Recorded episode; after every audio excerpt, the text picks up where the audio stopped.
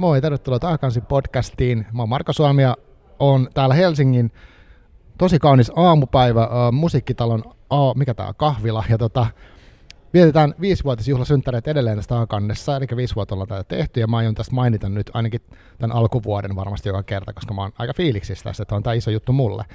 Mutta ei sen enempää siitä. Takansi.fi, sieltä löytyy kaikki jaksot ja muut informaatiot ja palautekanavat.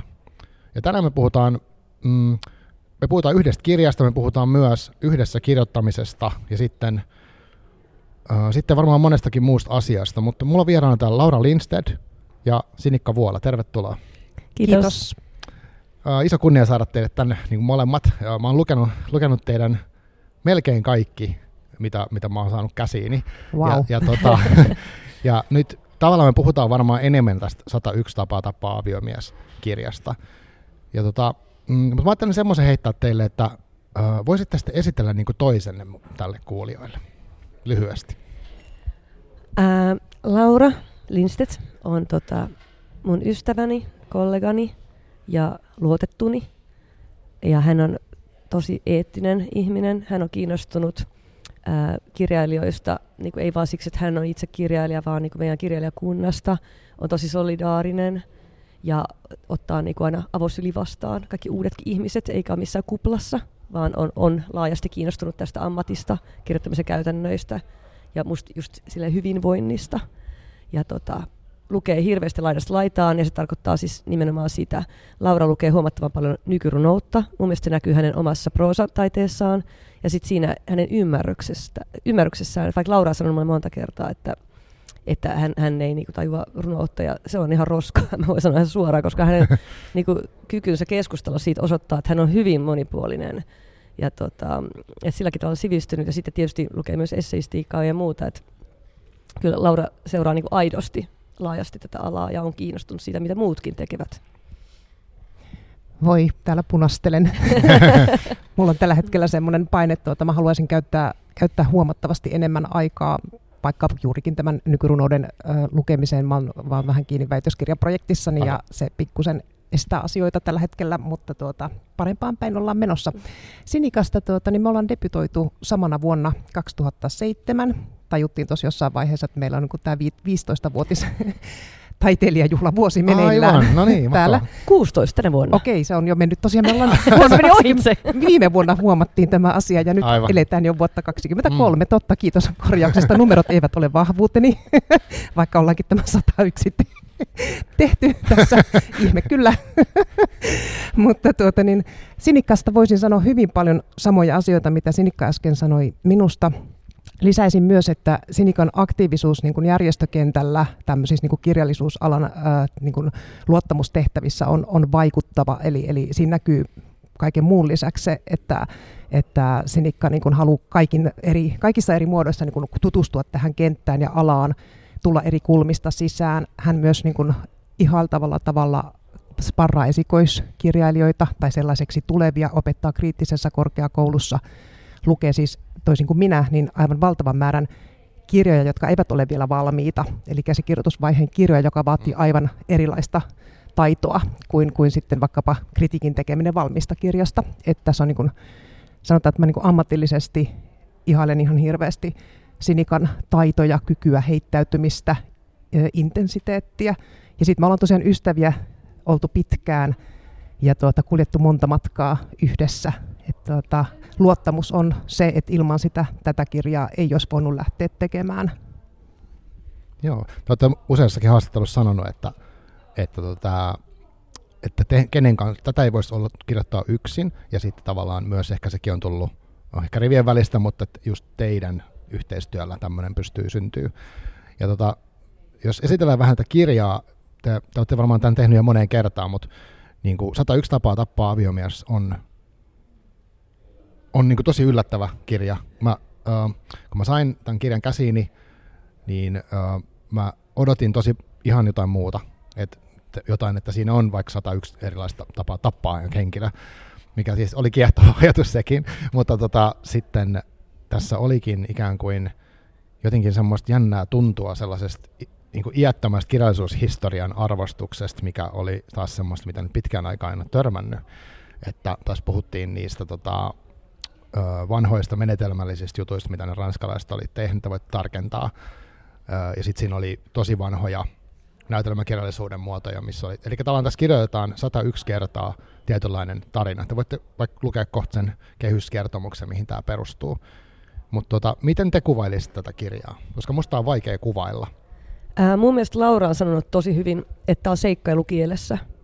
Et vaikka tässä on murha, tämä ei ole dekkari. Aivan. Että tämä on, tässä on nimenomaan tämä kielen seikkailu, kerronnan keinot, että se niin tutkimus kohdistuu siihen, mitä kielellä voi tehdä ja rakentaa, mitä, mitä kerronnalla voi tehdä, niin kuin mi, millä tavalla voi sitä kallistella. Jos mä ajattelen niin kuin orkesteria, jos erilaiset soitiryhmät ja niiden välistä vuoropuhelua, niin tässä on minusta aika paljon sitä samaa. Et mitä voi tehdä niin kuin tuomalla välillä esiin tota, välillä tätä aspektia. Miltä tavalla se muuttuu ja on kuitenkin vielä niin kuin samaa. Että se on sellainen niin loputon vähän niin kuin nautinto kielessä. Ja tota, tämähän on siis teema ja variaatiot rakenne. Tämähän on nimenomaan musiikista tuttu, tuttu rakenne.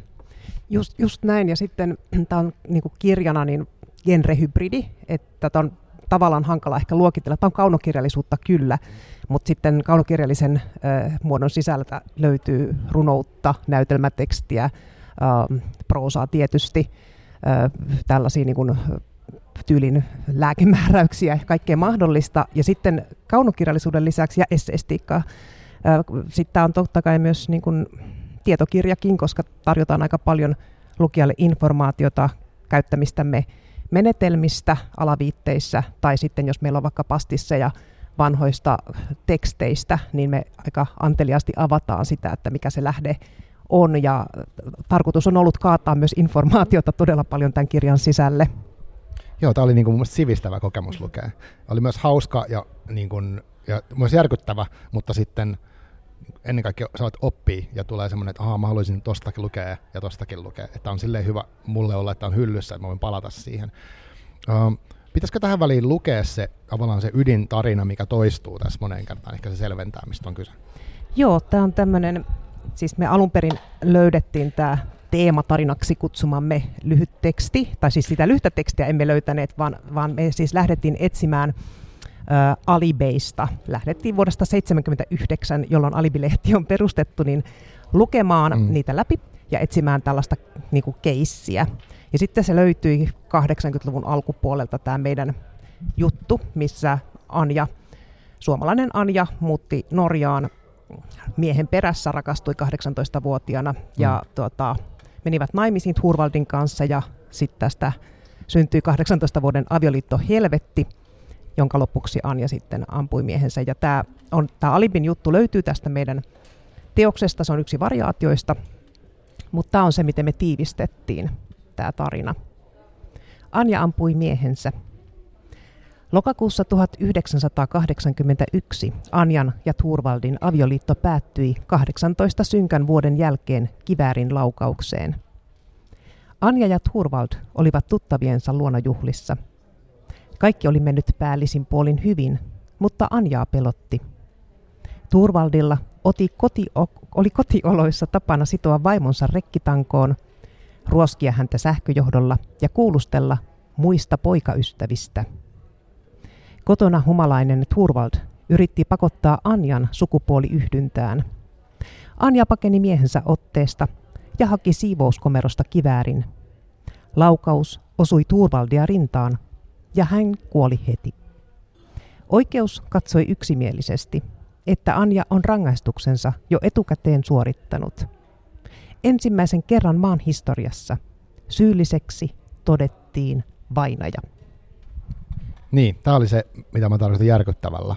Sinikka raportoi tuossa muuten, että mun ääni ei kuulu. Kuuleeko sen hyvin? Kyllä mä kuulen itse asiassa. Okei, okay, voi olla, että sun tai noissa piuhoissa saattaa olla jotain, mutta saat sä jotain selvää, mitä mä Mun piuhoissa on aina jotain sekavaa. No niin, joo. joo pahoittelemme kuulijalle tämmöistä semmoista pientä teknistä säätöä, ja kun mäkin tuossa tulin tänne tosiaan tilanteeseen, niin mä olin hukannut yhden mikrofonin, mutta se löytyi tuosta lattialta. Eli tällaista, tällaista on ammattilaiset tekee. Tai siis minä. Mä otan kaiken näistä mokista itselläni. Tota, ennen kuin vielä syvennytään takaisin noihin kirjaan ja tähän ydintarinaan, tämä ydintarina on siis niin kuin, se on osa semmoista isoa, pitkää hirveätä perinnettä, missä monet ihmiset elää tälläkin hetkellä. Eli siis on väkivaltaisia tyypillisesti avimiehiä, mitkä pitää, niin kuin haluaa kontrolloida sitä perhettä ja sitten käyttää väkivaltaa. Ja tuota, teidän, teidän kirjan, niin kuin kirjan avaa, niin tässä on punainen Miskä tätä kutsutaan tämä eka tämmöinen? Niin kuin... Julmuuksien tapetiksi me niin, sitä nimitetään. Kyllä. Eli punainen tausta ja sitten on useita tämmöisiä pieniä ö, pätkiä tekstiä, missä kerrotaan tota, tämmöisissä vastaavissa tilanteissa, mitkä on toistunut historiassa. Eli nainen on niin kuin, lähtenyt pyrkimään eroon siitä tilanteesta murhaamalla tai tappamalla sen miehensä. Ja sit, sitten siitä on seurannut joko rangaistus tai vapauttava tuomio ikään kuin. Ja täällä mainitaan semmoinen kuin battered woman syndrome ja hakatun naisen syndrooma, ja myöhemmin oli mu- muokattu tämmöinen kuin hakatun, hakatun ihmisen syndrooma. Haluaisitko kertoa siitä jotain? Joo, siis se löytyi näissä, kun tehtiin taustatyötä tähän, tähän alkuesseeseen. Meillä on siis myös kirjan avaava essee, jossa me kerrotaan paitsi tästä, tästä ihan tämän projektin niin kuin esteettisistä lähtökohdista, niin totta kai myös, myös tästä niin kuin yhteiskunnallisesta, sosiaalisesta ulottuvuudesta. Ja tuota, niin, tämä, syndrooma on tuota, niin, peräisin tällaiselta yhdysvaltalaiselta psykologilta Leonor E. Walkerilta. Se on tehnyt teoksen The Battered Woman vuonna 1979. Ja hän siis kehitti, tämä Walker kehitti teorian väkivallan syklistä, joka on siis olennainen tämän syndrooman synnyssä. Tämä oireyhtymä on nimetty ICD-9, hakatun henkilön syndroomaksi ihan siitä syystä henkilö on tullut tähän mm, naisen mm, tilalle, että kyllähän toki muutkin kuin naiset voivat Joo. joutua tämän kohteeksi. Ja tuota, tämä oireyhtymä on diagnosoitu tällaisen niin kuin traumaperäisen stressihäiriön alalajiksi. Ja tuota, se kyllä näkyy tässä Anjan keississä. Se on aivan täydellinen esimerkki tällaisesta, tällaisesta ensinnäkin väkivallan syklistä ja sitten tuota, niin, hakatunaisen syndroomasta. Et se oli musta ja meistä tosi tärkeä niin tuoda, tuoda tähän kirjaan. Ja tässähän on myös se ulottuvuus, että kirjasta voi esteettisesti nauttia ja sille voi, siitä voi kauhistua ja naurahdella. Sehän mm. tarjoaa monenlaista affektia, mutta toki olisi hienoa, että jos joku tunnistaa itsessään tai lähipiirissään tällaisia asioita, niin tämä kirja voisi myös niin kuin viedä sitten sen suhteen niin kuin asioita eteenpäin. 101 on pari variaatiota, joiden alaviitteissäkin vielä lisää viitataan tähän siis lähisuhdeväkivaltaan. haasteena on se, että läheskään kaikki eivät tunnista väkivaltaa. Usein luullaan, että fyysinen väkivalta on ainoa tai pahin muoto, mutta se jättää ehkä niin kuin näkyvimmin, jos edes jättää aina jäljet. Mutta nämä kohteet ei tunnista välttämättä että muukin voi olla väkivaltaa, se voi olla taloudellista, henkistä, hengellistä, seksuaalista, niin kuin mitä tahansa. Ja ää, se, miten ne vaikuttaa siihen kohteeseen, se on se juttu, eikä suinkaan millainen se väkivallan muoto mm, on. Just näin. Joo, tässäkin mun mielestä tässä Turvald tai Anjan tapauksessa, niin siinä on kai, tosi monta eri muotoa. Että siinä on, mä en tiedä taloudellisesti, mä en ole varma, mutta siis seksuaalinen, niin kuin ihan fyysinen väkivalta ja sitten tämmöinen henkinen et, et jatkuva alistaminen, jolloin, jolloin uhri on niin kuin, ikään kuin lamaantunut siihen asemaansa eikä pysty varmaan kuvittelemaan, että siitä voisi päästä pois. Ja, ja todennäköisesti tämä niin kuin, ampuminen onkin on tietynlainen, siis mä nyt vaan heitän tästä, mutta et, että, että se vaan sattuu olemaan se kivääri siinä, että se ei ollut niin suunniteltu, vaikka olisi mun mielestä tosi ymmärrettävää, se olisi ollutkin hyvin suunniteltu ja tietenkin se on musta niin tavallaan oikein tehty, että mitä muuta hän olisi päässyt siitä pois. Ää, väkivaltasyklissä on aina rakenne. Siis missään terveessä niin kuin ihmissuhteessa ei ole tämmöistä niin kuin kaavaa, mutta toksisissa ihmissuhteissa on aina kaava. Ja tyypillisesti se menee niin, että siinä on tasainen vaihe, sitten alkaa homma kiristyä ja sitten räjähtää. Ja ää, nämä kohteet usein uskovat vuosia tai vuosikymmeniä, että se tasainen vaihe on sitä hyvää, mihin pitäisi niinku pyrkiä, että jos mä käyttäydyn nyt toisella tavalla, Kyllä, aivan, että mä pääsen tuohon, mutta he eivät tunnista sitä, että se tasainen vaihe ei ole aitoa hyvää. Siitä vain puuttuu se, se väkivallan, niin kuin, väkivallan merkit puuttuvat. Mutta se, että jokin ilmeinen paha on välillä poissa, ei tarkoita, että se suhde on hyvä, arvostava ja terve. Just näin, joo. Joo, ja tämä niin kuin sillä tavalla myös mielenkiintoinen kirja, että vaikkakin me voidaan lähestyä tätä, ja lähestytäänkin varmasti tavallaan sen kielen ja mitä kaikkea se kielellä voi tehdä, niin sitten täällä taustalla on nämä erilaiset tasot, mikä linkittyy. Mutta kirja ei sinänsä pakota pohtimaan tätä. Mm. Et silleen, että jos niin kuin miettii, että et mä, kun mä luin tämän kirjan ekaa kertaa, niin mä niin kuin nautin vaan siitä, että, että aah, no keksinyt 101 tämmöistä erilaista, niin kuin, että yleensä, että kaivaa sitä yksi erilaista tapaa kirjoittaa toi äskeinen tavalla, minkä sä luit, niin on jo ilahduttavaa. Ja sitten kun siinä oli vielä niin kuin, semmoista niin kuin vanhaa, vanhaa tekstityyliä, niin se oli taas toisaalta, että hei, halutaan niin kuin tässä ajassa nostaa jotain muuta niin kuin pelkkää tuoretta. Mutta sitten se on tämä puoli. Ja se on silleen arvokas, arvokas teko. Mun, mua yhtä, yksi täällä kiehtoo hirveästi täällä, tota, jos mä, saas mä lukea, että onko tämä niinku copyright? Toki mä, saat lukea. niin tota, mm, täällä on tämmöinen, kun äh, tässä julmuuksien tapetti. Niin tota, Madame Popova pyöritti Venäjällä 30 vuoden ajan palkkamurhapalvelua, jonka erikoisala oli naisten vapauttaminen väkivaltaisten aviomiesten ikeestä. Madame Popova murhasi muun muassa myrkyttämällä tai ampumalla yli 300 miestä. Popova ei osoittanut katumusta, kun ne teloitettiin vuonna 1909. Hän oli tyytyväinen työhönsä, jonka ansiosta lukuiset naiset olivat vapautuneet tyrannin vallasta. Joo, hyvä hän. Joo. Bravo. Madamelle. Kyllä siis. Joo, täällä on monenlaisia. Ne ei ole kaikki niitä, missä mm. niin kuin vaimo mm. tappaa miehensä, mm. vaan täällä on niin kuin hyvin monentyyppisiä. Täällä on muutamia mm. keissejä Kyllä. löydettiin sitten, missä tuota, on, on tämmöinen ihan niin kuin voi sanoa, että järjestelmä auttamaan naisia. Kyllä. Joo. Mutta siis sekin oli se uusi asia, minkä opin. Tämä oli mulle hassu kokemus, että mä luin tämän tosiaan, mä oon lukemassa tämän toista kertaa, ja mä huomasin tämän tapetin kunnolla vasta nytten. Et mä, ekan kerran mä katsoin, että tässä on tämmöisiä jotain, mutta mä niin kuitenkin suhtauduin niihin ihan kun olisi tavallaan kori, tiedätkö, koristeet, että tässä on paljon tekstiä. Mutta nyt kun mä syvennyin tähän, niin tässä päästä paljon syvemmälle tähän syndroomaan ja tähän, joo, Joo, tässä on kyllä ihan joka ikinen nippeli asia, mitä tuosta kirjasta löytyy, niin on niin kuin tarkasti mietitty, kyllä, että se ei sille niin kuin mitään, mitään niin kuin tyhjää täytettä sisällä mielestäni. On juuri näin, että kyllä tässä tätä monikerroksisuutta on todella mietitty ja mä uskon just tämä, niin kuin Marko sanoi itsekin, että kokemusasiantuntijana, että se niin kuin syventää lukukokemusta, kun uudestaan paneutuu, että sieltä tulee niitä eri tasoja esiin. Mutta siis korostan vielä sitä, että Laura ja me ollaan kuitenkin haluttu, että tämä toimii kaunokirjallisuutena, mm. että tota, et voi, sitä voi lukea myös ihan käsikirjana, niin kuin inspiraatiokirjana, että et voisi kirjoittaa tällä tavalla tai tällä tavalla, että kiinnostaisiko mua. Että et tämä toimii ihan siis niin kuin käsikirjastokappaleena, että miten kirjoittaa. Tässä on niin kuin kaikki nämä puolet olemassa, mm, että jokainen voi ottaa mitä haluaa.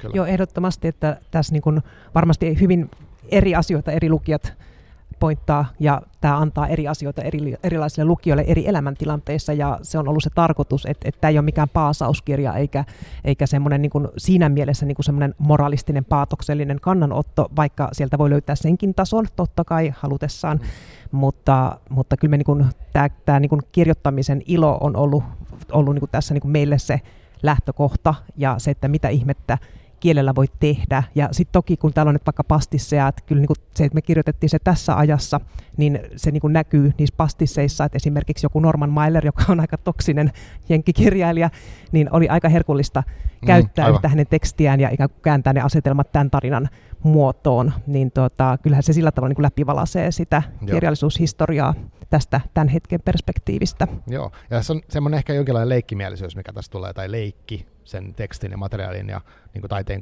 keinoille. Se, siinä on, siitä välittyy myös sellainen niin ilo ehkä se, mikä tuntuu sitten lukija, mulle ainakin.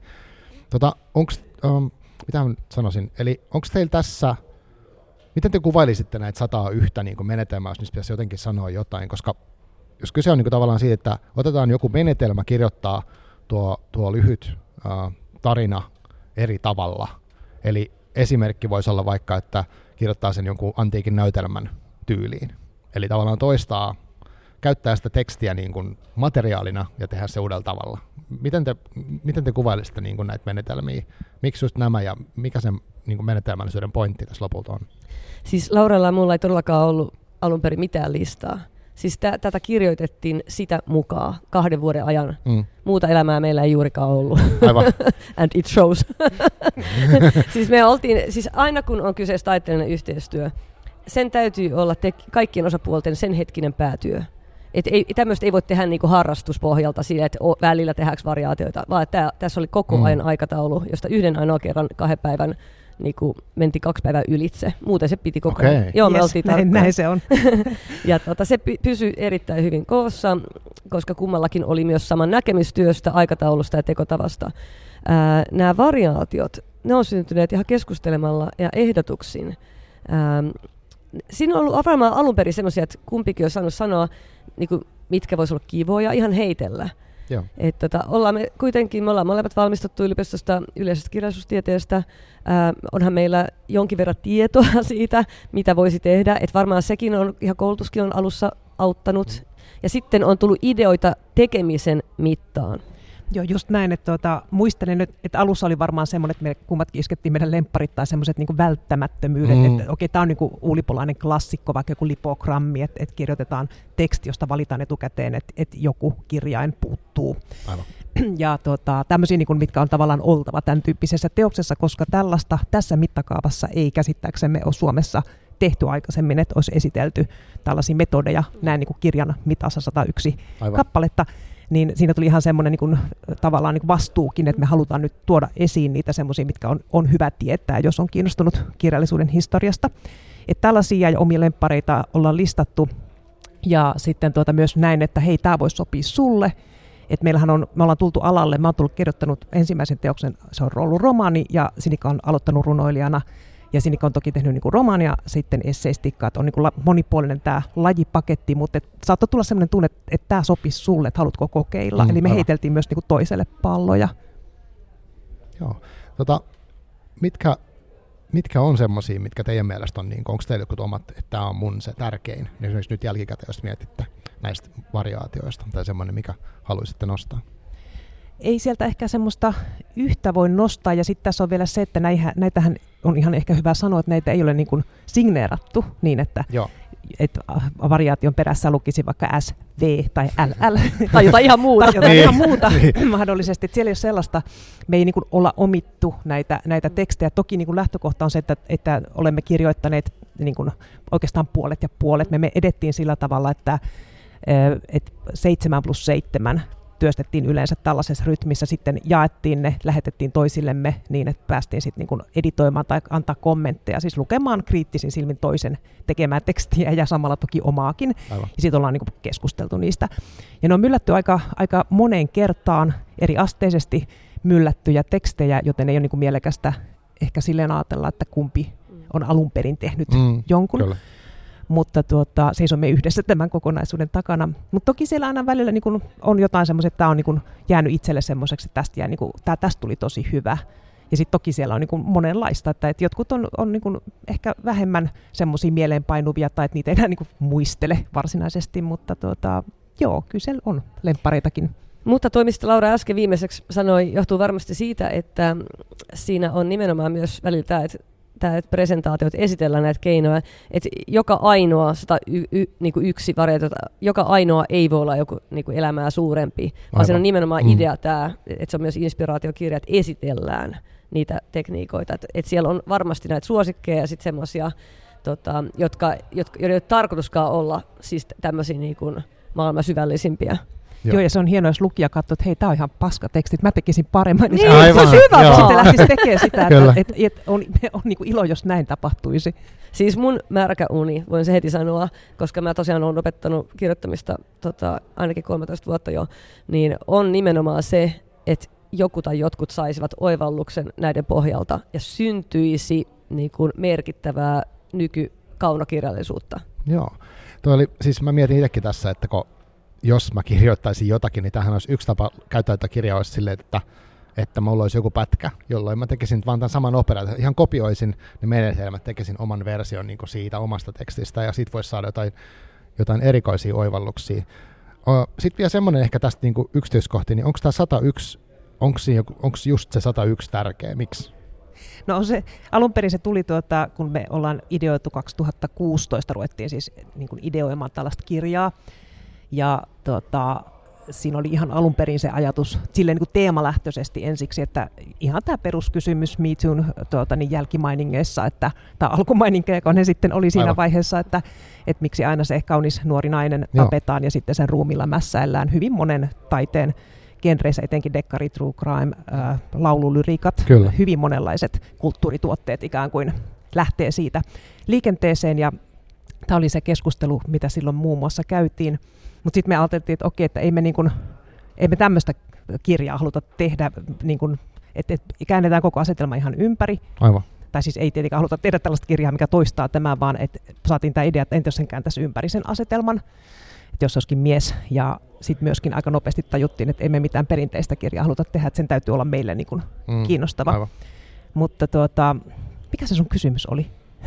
Mä olin miksi 101? Aa, niin miksi varmaan, miksi 101, mutta oli parempi vasta. Parempi vasta. Mäkin mietin, että tämä johtaa johonkin. joo, joo. joo mä, mä, mä, olen tunnettu digressioista kotioloissa. Mä joskus yritän niin ammatillisesti pidätellä, mutta nyt se lähti laukalle. Mutta se 101 tulee siis kyllä ihan tästä tuota, eräänlaisesta klassikkoteoksesta, eli Simon Bondin tämmöisestä makaberista kuvakirjasta 101 tapaa käyttää kuollutta kissaa. se on tuota, niin, oh, vuodelta 81 ja minultakin se kotoa löytyy ihan nyt lapsuuden suuria katselukokemuksia. siis rakastan eläimiä ja kissoja, joo, täytyy jo. heti sanoa tähän. Kyllä. Tärkeä täsmennys. Hyvä, hyvä Minulla on itse kissa. Ja nimenomaan, koska tämä niin nuoren kauniin naisen väkivaltainen kuolema, kärsimässä kuolema on nähty niin monta kertaa näissä kulttuurituotteissa, me emme halunneet keksimällä – tuoda lisää tappamista. Me ei haluttu kuvitella sen tappamisen yksityiskohtia, siksi me etsittiin tämmöinen tosi keissi Alibista. Mm. Ää, vuoden 83, olisiko ollut seitsemäs numero, ää, niin me haluttiin nimenomaan etsiä tämmöinen pohjateksti, jo, jonka pohjalta me siis laadimme tämän teematarinan, koska me ei haluttu alkaa niinku kuvitella tappamista ja väkivaltaa. Joo, aivan. Tappamista ja nimenomaan sitten, kun ajatus oli, että siinä varmaan on ta- mahdollisesti taustalla tämmöinen niinku ehkä pitkäaikainenkin mm, naisen niinku kaltoinkohtelu, mm. niin ajatus siitä, että sellaisen olisi, niinku, just niin kuin Sinikka sanoi, niin visualisoinut mielessään, niin kuin, että olisi alun perin keksinyt. Se tuntui, niin kuin, mä muistan sen tunteen, näkin, että se oli semmoinen, että, että se tuntui aivan mahdottomalta, siis semmoisesti mm. vastenmieliseltä, että miksi mä toisin tänne maailmaan lisää sellaista kuraa, että et jos semmoinen on jo valmiina, mm. niin etitään se. Aluksi me lähdettiin katsomaan siis kansalliskirjaston tuota, niin, mikrofilmiarkisto ja scrollaa läpi, koska me ajateltiin, että, että meidän täytyy saada se case, keissi niin kuin paljon kauempaa niin kuin maantieteellisesti myös, että tuli sellainen tunne, että ei me voida Suomesta sitä ottaa, koska sit voi olla jotain, mm. jotain niin kuin tämmöisiä eettisiä ongelmia, Aivan. mutta se oli semmoista hakuammuntaa, että me scrollailtiin siellä ja ihan niin kuin sanomalehtiä, vanhoja amerikkalaisia sanomalehtiä, että jos siellä olisi joku pikku uutinen, Aivan mutta eihän sieltä tietenkään sit sellaista löytynyt ja sitten tajuttiin, että, nyt, nyt täytyy miettiä niin uusi suunnitelma, että tämä ei tuota tulosta tai muuten me scrollataan täällä vielä 50 vuoden päästä näitä lehtiä. Mutta mä muistan myös tosi hyvin tuon ihan se fyysisen niin kuin huonon olon, kun me ruvettiin pohtimaan, että e, eihän me haluta tämmöistä, niin kuin, se oli kummallakin heti selvä. Mm. Että me, me käytetään meidän talenttia johonkin ihan muuhun kuin tuollaisen kuvittelemiseen ja kirjoittamiseen. Joo, tota, mä haluan palata tuohon aiheeseen vielä, mutta digressio, se on mun yksi suosikki mm-hmm. tässä. Ja se, äh, jos mä väärin muistan, niin se, sitä, missä se on ekana käytetty niin semmoisessa tunnetuskirjallisessa teoksessa on Tristram Shandy. Se on yksi mun lempikirja, mä oon lukenut tosi sen vain kerran, mutta sen, siinä on se, sen, sen kirjan idea on jotenkin sellainen, että se henkilö kirjoittaa tavallaan oma elämäkertaa, ja hän ei ikinä pääse aiheeseen, kun hän, hänen tulee mieleen joku asia, että ennen kuin se pääsee omaan syntymään, Niinpä. niin se menee niin paljon aikaa. Men, tosi monta sivua. Ja se aina niin kuin, mutta mikä se digressio on?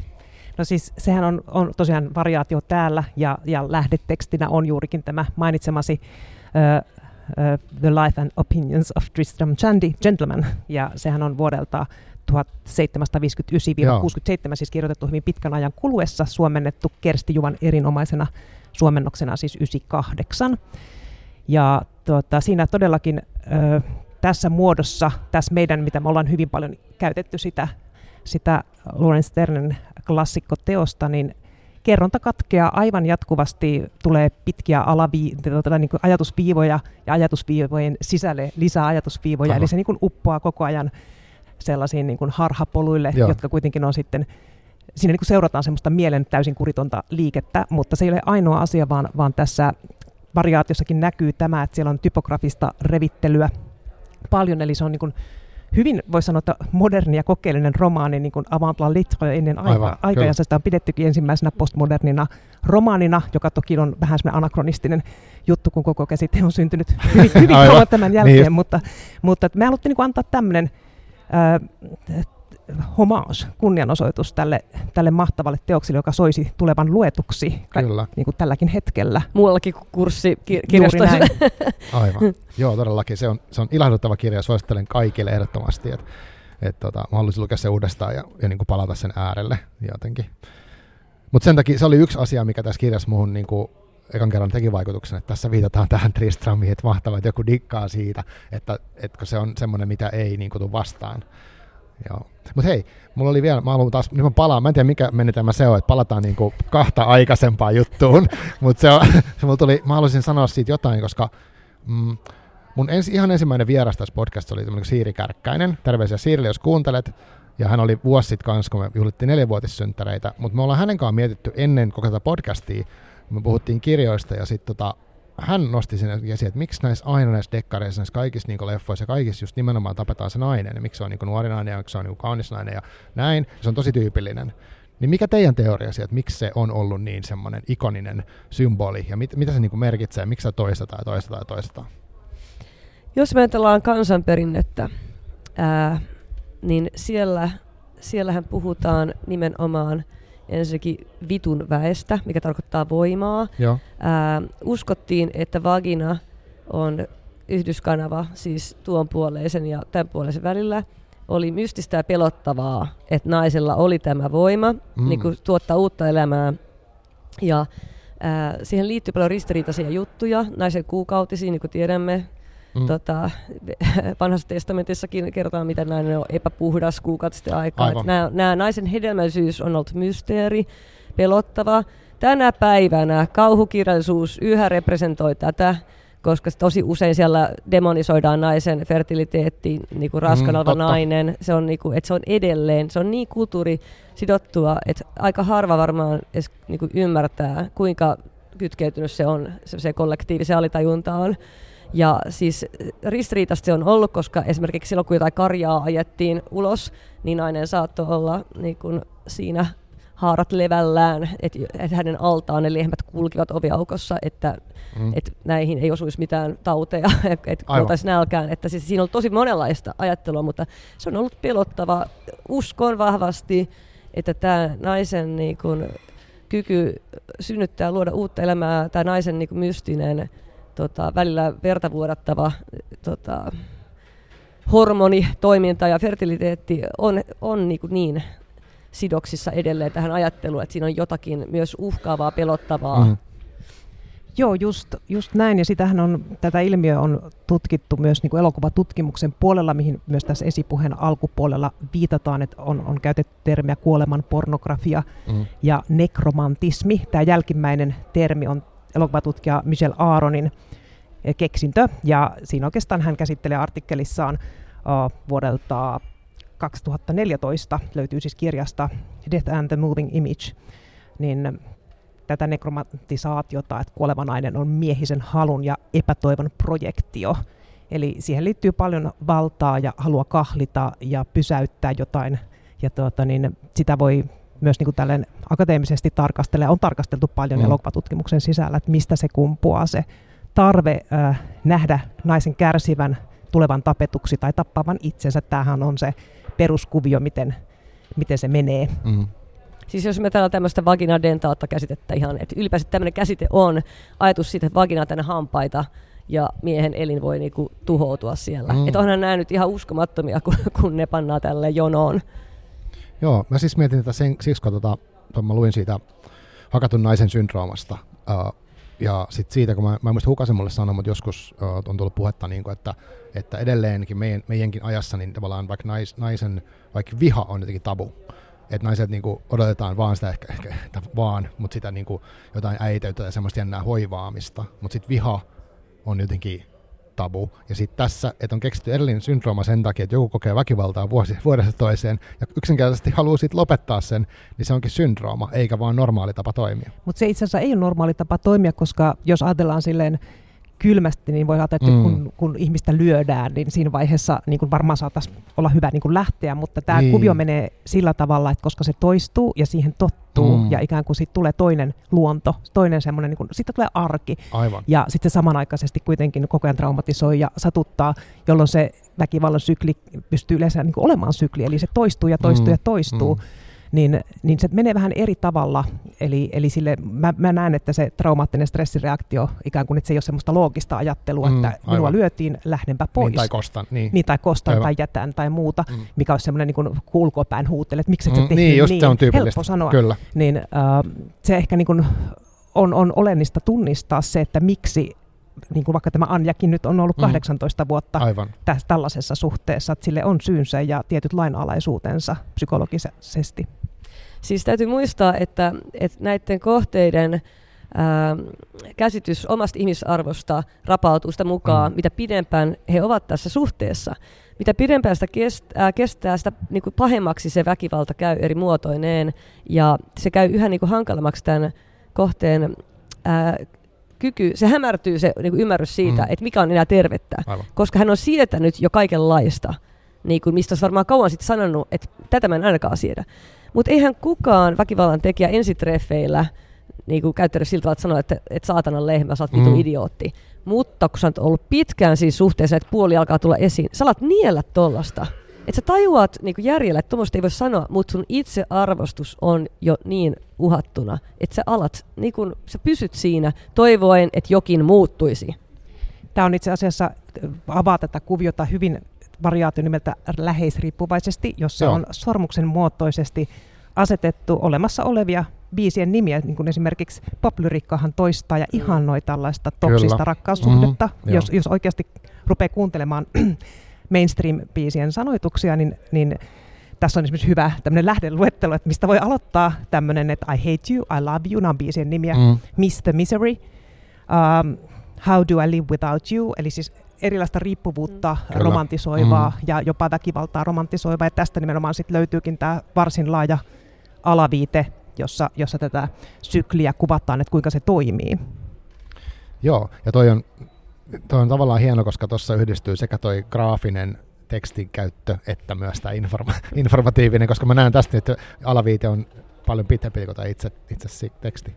Juurikin, ja tämä kirjahan on, on ehkä hyvä sekin vielä mainita, että tässä on paljon typografisia ratkaisuja, jotka eivät, eivät noudata sellaista niin kuin rivi, rivi toiselta etenevää mm. proosakerrontaa, joka johti tietenkin itsestään selvästi siihen, että tätä ei koskaan tehdä äänikirjaksi. Mm Tästä voisi tehdä radiokuunnelman tai jonkun aivan vaikka teatteriesityksen, mm. sitä se ei niin kuin estä, mutta semmoinen niin kuin äänikirjaformaattiin tai edes e-kirjaksi, kun, joka sotkee niin kuin jotenkin sen fyysisyyden tai tuhoaa itse asiassa kirjan fyysisyyden täysin, niin, niin sellaisiksi tätä kirjaa ei voi tehdä. Joo, se on jotenkin, se on tullut selväksi ja, ja tota, esimerkiksi alaviitteen lukeminen missä järjestyksessä. Ja tossakin mun mielestä on esimerkiksi just tämä aukeama tässä kirjassa, Eli oliko se läheisriippuvais... Mikä toi? Läheisriippuvaisesti. Niin, kyllä. ja siinä on sormuksen muotoinen teksti, sitten siinä vieressä on alaviite, niin must, mulle ainakin tulee normaalisti semmoinen tila, että mä haluan lukea vähän tätä, sitten mä ehkä vähän tätä, sitten mä luen niitä niin edestakaisin, mikä on vaikea toistaa niin äänikirjaformaatissa. On, ja tässä on vielä kaksi alaviitettä, eli ekaksi tämä läheisriippuvaisesti, Aivan. siinä on nootti, Joo. ja sitten tässä tuota, näiden tekstien jälkeen ikään kuin, tai näihin biiseihin viitataan, koska tässä tos, toki niin kuin kreditoidaan, että mistä nämä nämä tuota, niin, kenen tekemiä nämä biisit on, mm. että et löytyy sitten lähteet, joka haluaa mennä kuuntelemaan niitä. Joo, Joo ja tota, um, tuosta tuli mieleen, mitä sanoit noista biiseistä, elokuvista, kaikissa sarjoissa, niin niissä on niin kuin, tosi tyypillisiä nämä asetelmat, että esimerkiksi niin kuin mies uh, jotenkin kerjää tai ahdistelee niin kauan, että se nainen niin kuin ali, suostuu olemaan jossain tekemisessä tai suhteessa tämän henkilön kanssa. Et, tota, se on, se on niin kuin järkyttävä, miten voimakas se edelleen on se viesti. Tämä ei ollut varsinaisesti kysymys, mutta saa siihen kommentoida. niin, no siis sehän on se klassinen, että naisen ei, ei tarkoita ei. Mitä toki nyt todella paljon niin kuin on kyseenalaistettu jo pitkään, mutta, mutta siis semmoinen ja perinteinen tämmöinen niin kuin raiskautta, raiskausta oikeuttava ajatushan tulee mm. siitä, että, että se on vain niin osa sitä erottista rituaalia sellainen, missä niin kuin aluksi kiel, mm, kielletään mm, tai kyllä. torjutaan, että et se niin kuin tavallaan lisää kiihkoa ja tämä, tämähän niin kuin näkyy, näkyy kyllä niin kuin monessa asiassa. Joo. Ää, yhden jutun mä haluan täsmentää vielä, kun äsken mä puhuin siitä, miten nämä kohteet, tota, mä en tosiaan mielelläni käytä sanaa uhri, se vie vähän väärille raiteille, ää, miten nämä kohteet, heidän niin kun, oman arvotuntonsa ja itsearvostuksensa rapistuu ajan mittaan. Nyt täytyy muistaa, että on tosi, on tosi tärkeää ymmärtää, että että kuka tahansa voi joutua tällaiseen kuvioon. Se ei tarkoita, että on lähtökohtaisesti jotenkin huono tai tyhmä tai mm, surkeista sosiaalisista oloista, ei mitään tällaista. Ongelma juuri on siinä, että nämä usein alkaa moittia itseään nämä kohteet. Ne tajuaa, että mun pitäisi lähteä tästä. Tämä, tämä ei ole hyväksi mulle eikä lapsille tai kellekään, mutta he eivät pysty edellä mainituista syistä.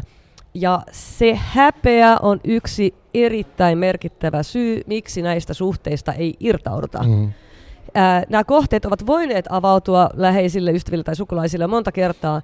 Heillä on ehkä sanottu, että voi hyvänen aika vielä, sä sen kanssa lähdet, toi ihan, ihan kauhea kuvio tämä lisää häpeän tunnetta, että minä en pysty lähtemään. Lopulta kohteet lakkaavat kertomasta kellekään. Päinvastoin usein alkaa kaunistellakin näitä asioita. On hänes viipuolia ja mm, hän, hän vie minua illallisille ja tämmöistä höpölöperiä.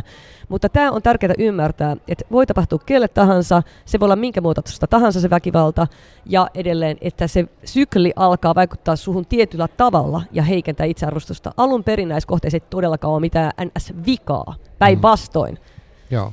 Joo, siis toi mun mielestä tuossa on niin kuin jotain samaa kuin tämmöisessä niin kuin määrätietoisessa kiduttamisessa, missä pyritään niin kuin murentaa se kohteen niin kuin identiteetti, jolloin hän ei enää niin kuin pysty luottamaan mihinkään, saati itsensä jotain muuhunkaan, jolloin se sitten saadaan hänet tekemään tai sanomaan jotakin, nyt samanlainen kuvio. Ja klassinen Tukholman syndrooma, eli, eli kun on jollain tavalla kaapattu ja pitkään jossain tilanteessa, niin, niin siinä alkaa niin kuin ehkä uskoa siihen harhaiseen maailmaan, koska ei ole oikeastaan vaihtoehtoja selviytymiselle toi oli tosi tärkeä tuo Lauran täsmennys, koska näissä on aina kysymys nimenomaan myös siitä, että millainen sun tulkinta todellisuudesta on. Juuri näin. Joo. Tämä on mielenkiintoinen kirja siinä tapauksessa, että, että me voidaan siis, niin nytkin me ollaan ajauduttu puhumaan vähän tekstistä, vähän kirjallisuudesta ja, ja vähän lähisuuden väkivallasta. Nämä kaikki asiat pyörii. Ja tota, mm, yksi asia, tai siis semmoinen isompi teema kanssa, mistä olisi kiva puhua, niin tota, olisi teidän yhteistyö. Ja nyt mä mietin tätä, kun te olette puhunut tässä, kertonut itsestänne ja sitten tota, mitä mä oon teistä lukenut, niin mä näen teissä paljon yhteistä sellaista, ja voisi varmaan ajatella, että joo, noiden yhteistyö varmaan toimii hyvin, mutta onko yhteistyö niin, kuin niin helppoa, että on vähän samantyylinen tyyppi tai jotain samoja arvoja, sitten vaan ruvetaan hommiin, vai miten te, niin kuin, miten te yhteistyö on alkanut ja mit, mit se, niin kuin, miten te sanoisitte siitä? Uh, eihän me samanlaisia Sinikan kanssa Ei olla. todellakaan. Me ollaan hyvin, hyvin, hyvin erilaisia, hyvin monessa mielessä, mutta se, kun mainitsit sanan arvo, Joo. niin mä ehkä tähän tarttuisin. Ja tuota, niin, uh, siinä niin näkyy, että meillä esimerkiksi on arvo se, että me uh, ei feidata, ei lähdetä niin kuin, että en mä nyt jaksa. Et ei ole semmoista mahdollisuutta, että jos, jos me ei olla sairaalassa pää poikki, niin ei ole oikeastaan niin kuin tekosyitä sanoa, että, että nyt en saanut tehtyä jotain. Et me sitoudutaan siihen prosessiin ja pystytään luottamaan, että toinen tekee samoin. Niin se on, se, on niin kuin se ensimmäinen edellytys. Ja sitten se, että, että totta kai niin kuin kumpikin meistä on, on aika utelias ja tiedonjanoinen ja halu oppia uutta. Me ollaan aika monesti puhuttu näissä näissä haastatteluissa siitä, että tämä projekti ikään kuin tuli oikeaan aikaan mm. meille. Että kumpikin oli sellaisessa vaiheessa oman kirjoittamisen kanssa, että se oli mahdollista. Että oli jonkin verran jo kilometrejä takana ja myös kaipuu johonkin ihan toisenlaiseen tekemiseen. Et siinä niin kuin moni onnekas asia niin kuin yhdistyi. Ajoitus, sitten se, että me ollaan tunnettu tämä 16 vuotta. Aivan. Ja, ja tuota, niin, ja, ja sitten tieto siitä, kun mehän ollaan siitä, siinä mahdollisen kirjallisuuden seurassa myös niin kuin oltu ja ollaan molemmat ja tehty sitä ihmiskokeita, massiivista romanihanketta, niin mm. me niin kuin tavallaan vähän tiedetään toistemme työtapoja, niin tiesi silleen, mihin lähtee, ja samalla sitten tiedettiin, että tämä on myös aivan uusi seikkailu kummallekin. Se on totta, mitä Laura sanoi. Ää, nyt kun Marko sanoi, että, että että mikäs tossa, jos on tietynlaiset elementit, niin siitä vaan niin yhteistyöhön, mutta ää, taiteellisessa yhteistyössä ei koskaan ole mun nähdäkseni kysymys siitä, että tietyt niin kuin, tietyllä tavalla ihan ääniefekti. Oli niin hyvin, hyvin lausuttu. Me osuttiin johonkin hermoon. Musiikkitalon siis soundi, soundit täällä. Ei haittaa. Meillä annetaan korkeammalta tahot viestejä. Joo. Ähm, niin, äh, siis että taiteellisessa yhteistyössä ei ole mun nähdäkseni koskaan kysymys siitä, että, että tietyllä tavalla äh, hyvät monipuoliset kirjoittajat nyt alkaa tehdä yhteistyötä Ää, koska siinä tapauksessa voitaisiin mitkä vaan niin kuin ihan kiinnostavat kirjailijat niin, niin, nakittaa tosta. yhteen, tehkää toi kirja. Ei se toimi noin. Se on ihan muualla se yhteistyön perusta. Se on siinä just siinä samassa näkemyksessä teoksesta, aikatauluista, siis ehdoton keskinäinen luottamus ja kunnioitus.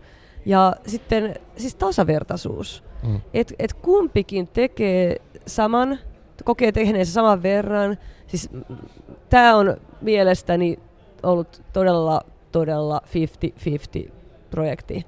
Et tässä on kyllä niin kuin joka ainoa asia niin kuin tehty niin, että, että sä teit ton, mä voin tehdä tämän, ja siinä on koko ajan mm. ollut tämä, että on tämmöinen huomaavaisuus. Ja tosiaan niin kuin Laura Keski sanoi, että kumpikaan ei ole feidaajan luonne päinvastoin, että on, kaikkeen on saatu heti vastaus, kaikki on heti ratkaistu saman tien, että mm. kumpikin on osoittanut kunnioitusta, kunnioitusta myös toisen ajankäyttöä kohtaan. Tämä on aivan, aivan olennainen ja sitten myös se, että kun me lähdettiin tätä tekemään, siis päätettiin, että kyllä tästä niin kuin, ruvetaan nyt tekemään kirja, niin ennakoitiin, että toki tässä voi tulla konflikteja, pitkä projekti ja tuota, niin, ihmisiä ollaan ja näin, niin. mutta me tehtiin alussa se, että, että jos jotain tulee, niin sitten me niin puhutaan siitä avoimesti ja otetaan se kissa pöydälle niin kuin mahdollisimman pian. Ja näin ollaan toimittu ja tuota, niin, näiden itse tekstijuttujen kanssa niin on auttanut tosi paljon se, että me, meistä kumpikaan ei suhtaudu omaan kirjoittamiseen silleen, että tämä on niin pyhää, mitä musta pulppusi, mm. että et tähän et kyllä koske. et, et niin ei ole semmoinen, että se on raaka materiaalia niin kauan, kunnes se on täällä kirjan sisään painettuna. Vielä taittovaiheessa korjataan ö, pilkusta pois mm. kursiivi. Mm, Älä sano tuota, mä näen sitten vielä painoja siellä, voi hyvänen aika. Se on tapahtunut. On, on tapahtunut. Sinikka muista, mä viimeksi juteltiin tästä tuota, ihan vähän aikaa sitten, niin tuota, siis siinä vaiheessa soitan jonkun tällaisen, mä oon, mä oon siis todella vähän ylipedantti joissain asioissa ja taitto, taittoa käytiin läpi ja oli jo sillä tavalla, että nyt, nyt voisi jo kirjan päästä käsistä. Laura, se oli neljäs taittokierros. No niin, ja sitten mä niin sanon, että hei mä löysin täältä kursiivin pilkusta, että siinä ei okay. pitäisi olla kursiivia. Okay. Ja se korjattiin totta kai, mutta että tämmöistäkin. Mä katsoin kädet täristen, suurin se suuren sitä ruutua, miksi mä en näe sitä tossa. Tää on niin kuin 5000 kertainen suurennus ja toi ihminen on nähnyt tätä paljon silmin. Mä luulin ole, olevani pilkuviilaaja, mutta siis mulla tuli silloin kylmä hiki. Löysit wow. voittajasi. Löysin. Okei, okay, wow. Uh, oliko tämä tota, teidän yhteis, yhteispelin ikään kuin pelisäännöt tai tällaiset, niin kun, toi, että nostetaan asiat pöydälle tai jotenkin keskustellaan työtavoista tai niin kuin, kuin tietoista se oli siinä alkuvaiheessa, että te käytte niin tämmöistä niin sääntökeskustelua, vai tuliko se siinä niin luontevasti jotenkin ajan mukana? Mun mielestä me ei käyty tuommoista keskustelua. Siis ei semmoinen, että että tapaamme vakavina ja joo, ei, ei, niin just, ennen kuin alkaa niin kuin työ, niin sit, et sovitaanpas tämmöisen listan niin, mukaan. Lista, ei, ei, ei, ei ole sellaista niin kuin, ikään kuin semmoista palaveria ei. ei ole ollut. Asiat on ollut tietyllä tavalla aika selviä ja sit, jos on jotain tullut, niin sitä on voinut niin kuin sanoa niin kuin matkan varrella, mm. että et tehdä, näin kannattaisi varmaan tehdä tai tehdäänkö näin tai jotain. Mutta tuota, niin kuin, niin kuin taas sanoinkin, että kun meillä kuitenkin on taustaa yhdessä kirjoittamisesta, niin, niin aika hyvin tiedettiin se, että... On, ei tästä tullut mitään yllätyksiä ollenkaan. Mm. Ja tuossa kun Laura edellä sanoi, että, että kumpikaan ei ollut semmoinen, että oma teksti on pyhää, mutta kumpikaan ei ole myös semmoinen, että, että oh, tämä mun teksti on niin kuraa, en mä voi näyttää sulle, että tämä on niin roskaa. Ei, vaan siis mm. siis me pystytään näyttää hyvin alkeellisia viritelmiä toisillemme. Sitten täytyy myös muistaa, taiteellinen yhteistyö ei koskaan rajoitu vain ideointi- ja kirjoitustyöhön. Tämän teoksen kanssa pitää pystyä yhdessä elämään, kun se on tullut painosta ulos. Käydä keikoilla, käydä mm, Marko Suomen niin, podcast niin, taas olette niin. Siinä ja sitten nyt on tulossa tuota Kalimardilta käännös äh, ensi vuonna äh, Claire Saint-Germain ja sitten Aleksi Moine yhdessä, mikä on erinomaista, että on kääntäjä pari. Aivan. Me itse asiassa tavataan nimenomaan tässä musiikkitalon hankkeessa. No niin. Ensi maanantaina aika lailla kello 10 muistaakseni, eikö no niin. tiistaina? tiistaina. Muistakaa Claire ja Aleksi, jos kuuntelette, että tulette tänne, niin tuota, niin käännösprosessi alkaa ja me tavataan kääntäjiä nyt ensimmäistä kertaa tämän kirjan tiimoilta ja sehän tarkoittaa siis todellakin sitä vastuunkantoa, että et, et kirja on olemassa, mutta tämä on niin naimisiin meno mm. siinä mielessä. Ja vielä ehkä erota voi, mutta ei me tästä kirjasta päästä Aivan. Poistakaa mun nimet niistä niin. että et kyllä me niin ollaan sitten tässä tämän kirjan kanssa varmaan aika pitkään Uskon, yhdessä. että aika kauan. Mulla on semmoinen tuntu, ihan siis puhtaasti ton koulutustaustani vuoksi, eikä vaan siksi, että mä oon nyt tehnyt tämmöisen kirjan Lauran kanssa, että onpas se hieno vaan. Tuon koulutustaustan vuoksi ennen kaikkea mulla on sellainen fiilis, että tämä on aika pitkään elossa tämä teos. Koska, niin kuin Laura aiemmin sanoi, tällaista ei ole suomen kielelle kirjoitettu. Niin, se on, se on varma, siis en osaa sanoa, mutta niin kuin en epäile yhtään, koska mulla ihan eka, mikä niin kuin tulee edes mieleen. Um, te olette kummatkin jotenkin tuonut esiin mun mielestä, ehkä tulkintaa, mutta että teillä on tärkeää niin oppia tästä ja ammatissa koko ajan lisää ja niin kehittyä kirjoittajina ja niin tutkia uusia polkuja. Uh, niin tota, en tiedä, onko oikein vai väärin analysoitu, mutta tota, mitä te koette, että olette nyt, niin kuin, voiko tiivistää jotenkin, että tulisi mieleen jotain asioita, mitä te olette niin kuin oppinut ehkä itsestänne toisistanne kirjoittamisesta, jos nyt miettii, että tästä julkaisusta on kauan tästä? Vuosi sitten tuli ulos niin. tammikuussa. Vau. Niin, vuosi, onneksi on. Niin, tota, Juhlavuosi! Joo, mutta siis onko jotain semmoista, niin tuleeko mieleen, että ahaa, nyt tä, tämmöisen mä oon oivaltanut tässä prosessin aikana, voiko semmoisia niin kaivella? Opin laatimaan alaviittiin. no mun täytyy valitettavasti sanoa, että mä olen niitä jo laatinut. ja minäkin, kyllä minäkin Hyvin olen valmistunut sieltä yliopistosta. Joo, mulla on vielä tämä toinen kivireki, jossa niitä alaviitteitä on. Enemmän kuin tarpeeksi. Enemmän kuin tarpeeksi, mutta tuota, joo, siis ainakin omalta osaltani voin sanoa, että et, et kyllähän mä en ole käynyt siis niin kuin kirjoittamiskouluja, kouluttautunut niin kuin tällaisissa, mitä Sinikkakin kriittisessä vetää, että mä oon niin kuin silleen kirjallisuuden tutkimuksen ja oman kirjoittamisen ja sitten tällaisten niin kuin kirjo, omien ryhmien kanssa sit tekstejä analysoiden, niin se on se mun tie ollut ehkä tulla tälle kirjailijan ala, työ, työhön. Niin tota, tässä ainakin on kirjoittanut itse siis huomannut, että pystyy kirjoittamaan todella, mistä jos ikinä ajatellut, että, että minä tekisin tällaisen tekstin, vaikkapa semmoinen, että otetaan tämä teematarina, tämä musiikki on todella hämmentävä. Tulee hirmuinen digressio päähän, kun kuuntelee tätä. Ei pysy ajatukset kasassa. Niin vaikkapa semmoinen teksti, teematarina, josta poistetaan kaikki vokaalit ja konsonantit mm. jätetään sinne. Aivan. Ja sitten vain ne vokaalit ikään kuin saa saa sitten niin vaihtaa ja tuottaa sillä tavalla jotakuinkin luettava, ehkä hieman dadaistinen, mutta kuitenkin luettava teksti. En ole koskaan tehnyt tämän tyyppisiä mm. harjoitteita. Okay. Ja tämä oli niinku semmoinen, että et niinku näkee, että et kyllä näitä pystyy tekemään, mikä on myös niinku, et kaikille muille, että todellakin, että et ruvetkaa mm. tekemään, että et vaan sormet sinne saveen ja hommiin. Mulla taas, koska mä oon oppilaalla teetättänyt noita vuosia, niin ne ei ole ehkä noin yksittäiset jutut, vaan sellainen laaja kokemus siitä, miltä tuntui työskennellä Lauran kanssa niin, että olo, oma olo oli koko ajan turvallinen, saattoi keskittyä ehdottomaan taiteen tekoon niin, että tiesi, että, että tämän parempaa kehystä ei voi enää oikein ollakaan. Mm. Että, ja sitten siinä vaiheessa, kun lähestyttiin kustantajaa, niin myöskin se, miten se otettiin siellä vastaan, niin mä tajusin, että tämä on jotakin, mihin on tosi hyvä nyt keskittyä se on enemmän se iso kokemus. Toi on totta, siis tunnistan, tunnistan ton fiiliksen, että, että oli turvallista tehdä ihan jo, siis mä rakastan rutiineja ja aikatauluja, että ei ole semmoista että nyt pitäisi ottaa inspiraatiota, mm. koska silloinhan se ei, ei oikeastaan niin kuin koskaan tule, että se pitää niin kuin luoda se tila sille inspiraatiolle. Ja tässä oli niin, kuin niin selkeä tämä tuota, konsepti, selkeämpi kuin missään kirjassa, mitä mä oikeastaan aikaisemmin tehnyt, jopa, jopa siinä ihmiskokeessa, mm. niin tämä oli vielä niin kuin sillä tavalla tarkemmin kehystetty tämä koko hanke, että tähän oli jotenkin ihana pulahtaa ihmisen kanssa, johon luottaa.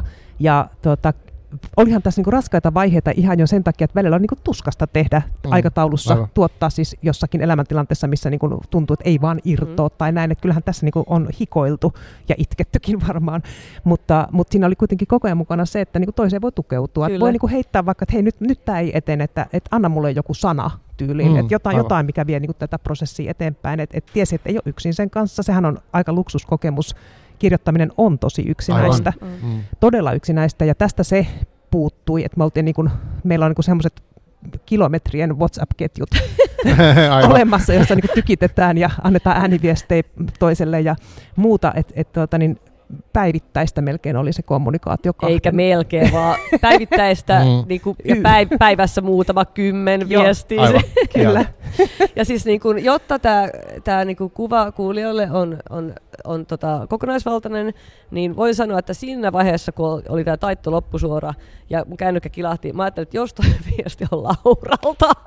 niin mä tilaan lipun Mallorkaan. Joo, aivan. Koska se, on, niin kuin, se kuvastaa sitä, että va, et, niin kuin siinäkin tapauksessa, että oli näin niin kuin otolliset niin kuin lähtökohdat, näin läheinen ihmissuhde, silti mm. tällainen on niin raskas operaatio, että kaikissa tapauksissa se on jossakin vaiheessa raskasta, ja se loppuhan on aina, vaikka tekisi kirjaa yksinkin, se loppu on aina ihan käsittämätöntä. Mm. Et siinä auttoi kokemus, tiesi, että okei, mä oon nähnyt tämän monta kertaa tämän loppusuoran, mä oon aina niinku inhonnut loppusuoraa, tästäkin selvitään. Että sen tiesi etukäteen, että se, niinku, et vaikka oli näin hyvät lähtökohdat, se on silti raskasta. Et, et kyllähän siihen tunteita mahtuu, mutta olen tosi iloinen myös. Tosiaan tästä vuosi, kun se tuli ulos, olen mm. todella iloinen, että olen saanut tämän Lauran kanssa tehdä. Hyvin kiitollinen tästä kirjasta. Joo. Tota, tässä mainitsit turvallisuussana, se tuntuu tosi tärkeältä niin kuin tämmöisessä yhteistyössä. Öö, Koettaisi jotenkin se, että tämä, kun tämä aihe, tai siis tavallaan se pohjamateriaali on synkkä ja siihen liittyy niin kuin hirveitä asioita, niin onko se että pystyy käsittelemään niitä, niin onko se enemmän semmoinen, että henkilökohtaisesti molemmat on jotenkin sillä, sillä tavalla työstänyt ja miettinyt niitä, tai että pystyy niin jakaa ajatuksia, mikä liittyy tämän tyyppisiin tähän teemaan, ja että jos tavallaan, jos mä olisin esimerkki, että jos se olisi joku semmoinen hupailutarina, se pohjatarina tavallaan, missä ei ole sitä yhteiskunnallista niin kuin tällaista niin kuin raakaa taustaa, niin olisiko se kuitenkin, vaatisiko se kuitenkin, mitä mä nyt selittää, mutta siis sillä, että se, tässä on myös tämä, niin kuin, tämä on uudenlainen kirja, tiukka aihe, monitasoinen, niin miten se, niin kuin, mitä se vaatii siltä yhteistyöltä?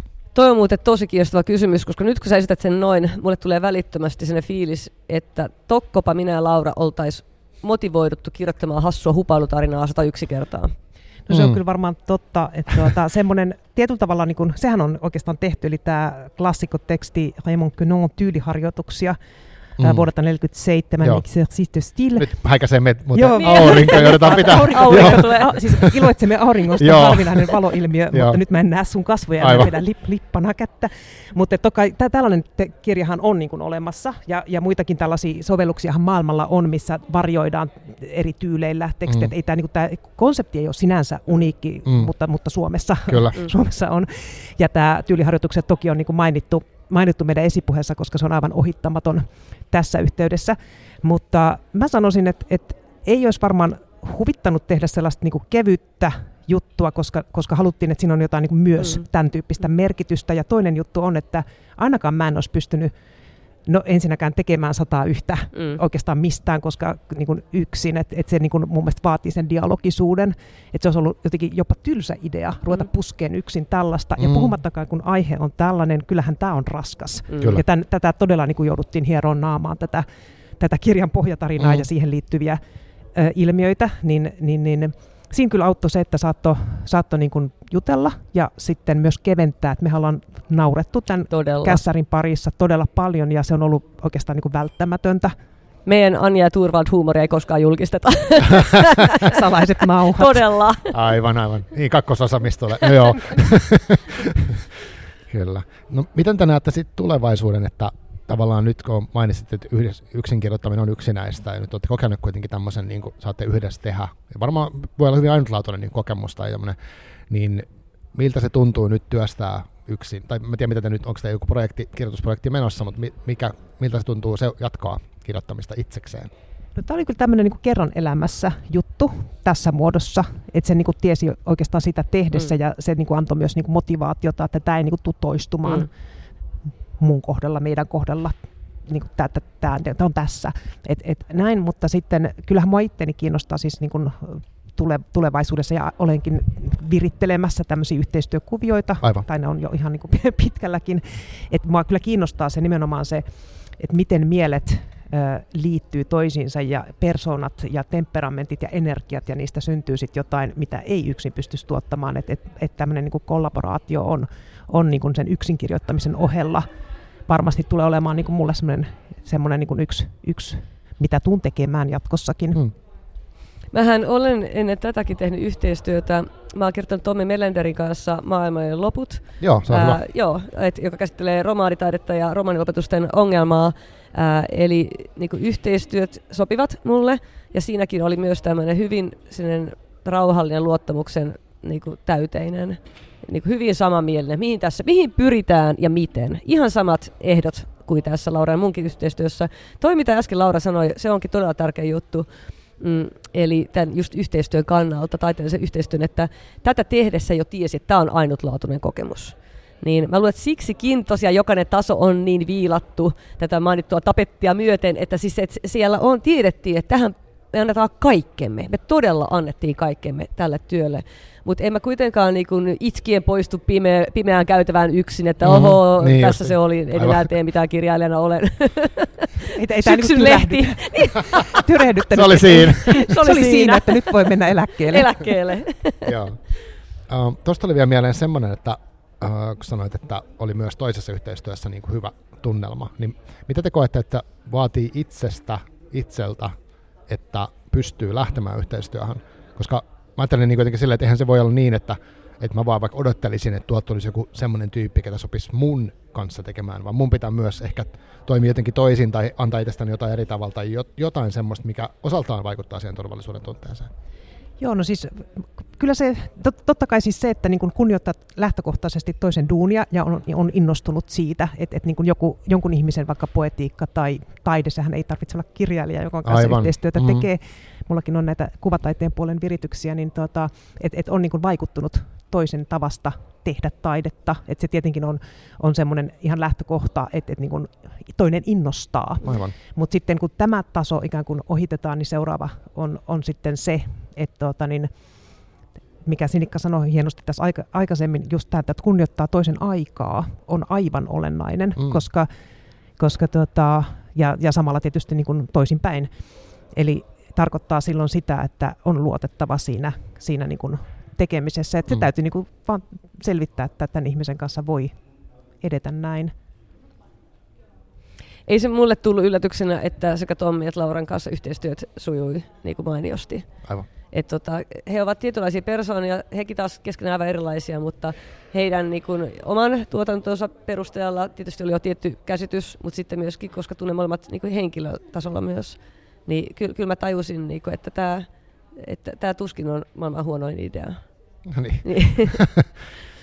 Joo, eikä se mukaan mielestä ollut. Kirja on hieno ja kiinnostava nähdä, miten se tästä vielä etenee, jos se leviää muihin, muihin maihin, Ranskaan seuraavaksi ja kuka tietää mihin. Joo. Tämä on ollut kiinnostavaa.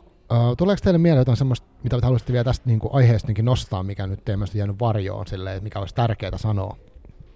Hmm. Me ollaan aika hyvin puhuttu tästä niin kuin kirjasta. Tässä on paljon, niin kuin, ei olla käyty eikä ole tarvekaan käydä siis, että mitä täältä löytyy. Että, että se, tuota, tämä on, sen verran voisin sanoa ihan, että, että että tätä ei tarvitse lukea lineaarisesti, mm. mm. vaan, vaan tätä voi, niin kuin, tässä on aakkosjärjestyksessä nämä variaatiot, eli niiden logiikka on, on vain aakkosellinen, joten silloin sieltä tulee tosi yllättäviäkin kombinaatioita, mitkä tekstit on peräkkäin Aivan. keskenään, ja, ja tuota, rohkaisisin lukijaa niin kuin aivan ihan nyt katsomaan ja sukeltelemaan sieltä täältä tähän kirjaan, että mitä sieltä löytyy. Et tuota, se on ehkä hyvä sanoa, että tätä ei ole todellakaan tarve lukea niin kuin romaania sivusivulta. Ja vaikka edellä puhuttiin aika pitkään tästä niin kuin väkivaltapuolesta, niin täytyy korostaa, että tästä teoksesta on tullut ihan hirvittävän paljon palautetta siitä, että se on ollut niin hauska lukea. Kyllä. Tämä on ollut monelle yllätys, että se oli hauska. Ei siksi, että ihmiset nauraa tappamiselle ja väkivallalle, vaan siksi, että kieli ja kerronta ovat päähenkilöt. Joo, mä oon samaa mieltä. Et hauskuus on kuitenkin lopulta se, tai ilo ehkä enemmänkin joku sen en mä tiedä minkä äärellä sit se ilo on, sen luovuuden kirjo- kirjoittamisen jonkun kielen ehkä, mutta siinä on semmoinen tunne, se on mulle jää päänimmäisen mieleen tästä, kyllä. Kyllä, ja sitten joskus on tullut tätäkin, että saako tälle nauraa, niin. ja sitten vastaus on, että totta kai saa, koska ei se vie niinku niitä muita teemoja pois. Nauru ei ole semmoinen, että sit sen jälkeen kaikki on vaan jotenkin niinku kevyttä ja humoristista, mm, että sehän ei ole mikään yksi moodi, vaan se on yksi pulpahdus ajassa ja lukukokemuksessa ja, ja todellakin niin kun jos, ja kun tämä on naurattanut ihmisiä, itseämmekin nauratti kun kirjoitettiin ja näitä tekstejä, että et, et, niin kun, se on ehkä se jollain tavalla hyvä puolikin tässä, että tämä mahdollistaa ilon myös. Niin, koska se mahdollistaa myös toivon, kun puhuttiin väkivaltapuolesta. Mm. Selvä. Hei, tota, mä oon kiitollinen, että tulitte mukaan juttelemaan tänne nyt aurinkoiseen musiikkitalo tota, kahvioon. Tämä oli iso kunnia mulle ja tota, kiitos kun juhlitte munkaan takakanne viisivuotissynttäreitä. Kiitos, oli kiva olla. Kiitos tosi paljon ja hyvää syntymäpäivää takakannelle. Joo, kiitos. Ja tota, tota, takakansi.fi löytyy lisätiedot. Kiitos kaikille kuulijoille. Mulle, että me lopetellaan tähän. Ja tota, kiitos paljon. Moikka. Moi. Moi.